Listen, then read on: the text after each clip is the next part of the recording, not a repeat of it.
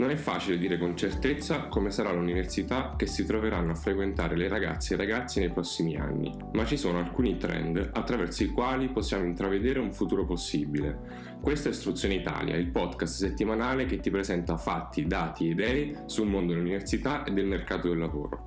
Io sono Pier Giorgio Bianchi e subito dopo la sigla vi parlerò di come sta cambiando l'offerta formativa nelle università italiane. Istruzione Italia il mondo dell'università in meno di 5 minuti.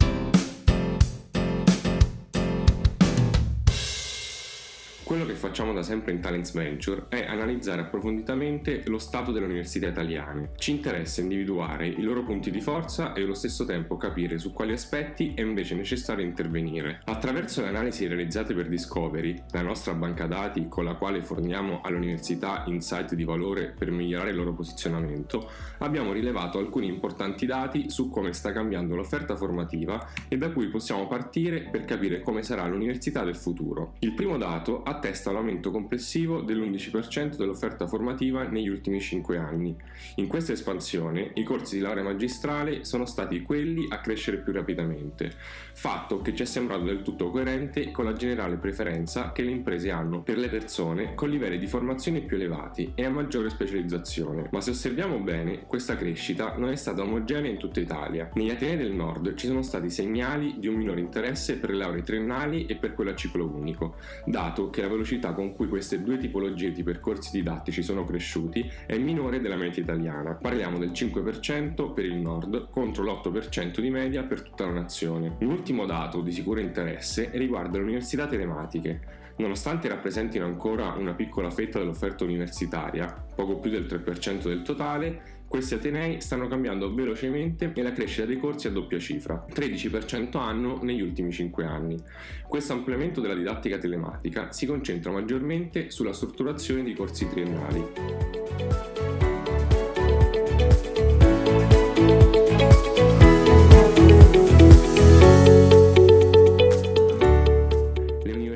Che decideranno di specializzarsi nelle lauree triennali dovranno puntare su due fattori critici di successo. Il primo, la specializzazione per classe di laurea. Ogni Ateneo dovrebbe avere l'ambizione di offrire il miglior corso di laurea in una materia specifica, che spinga le persone a trasferirsi in quel contesto. Per fare un esempio pratico, se voglio studiare chimica dovrò trasferirmi a Rende perché l'Università della Calabria sarà diventata il polo di eccellenza in tutta Italia per la chimica. Il secondo fattore critico di successo riguarda un rapido ingresso nel mercato del lavoro. Ad oggi, se escludiamo le facoltà sanitarie, solamente il 27% dei laureati triennali lavora ad un anno della laurea. Dette in altre parole, una laurea triennale non consente di accedere al mercato del lavoro. Per questo riteniamo che avranno successo quegli atenei che si focalizzeranno aiuteranno nel costruire corsi di laurea triennali che permettono di trovare lavoro, perché trasmettono competenze immediatamente spendibili sul mercato del lavoro, come ad esempio l'utilizzo di determinati software. A seconda di chi deciderà di puntare su questi due fattori critici di successo, potremo trovarci di fronte a scenari diversi. Il primo, in cui il ruolo delle università telematiche diventa sempre più preponderante nell'offerta di lauree triennali. Il secondo, in cui specifiche tipologie di università tradizionali, magari quelle del sud, si specializzano nell'offerta di lauree triennali, mentre altri atenei, quelli del nord, saranno più focalizzati nelle lauree magistrali, post laurea e dottorati. E voi cosa ne pensate? Quale modello didattico può portare più valore al sistema universitario e al mercato del lavoro?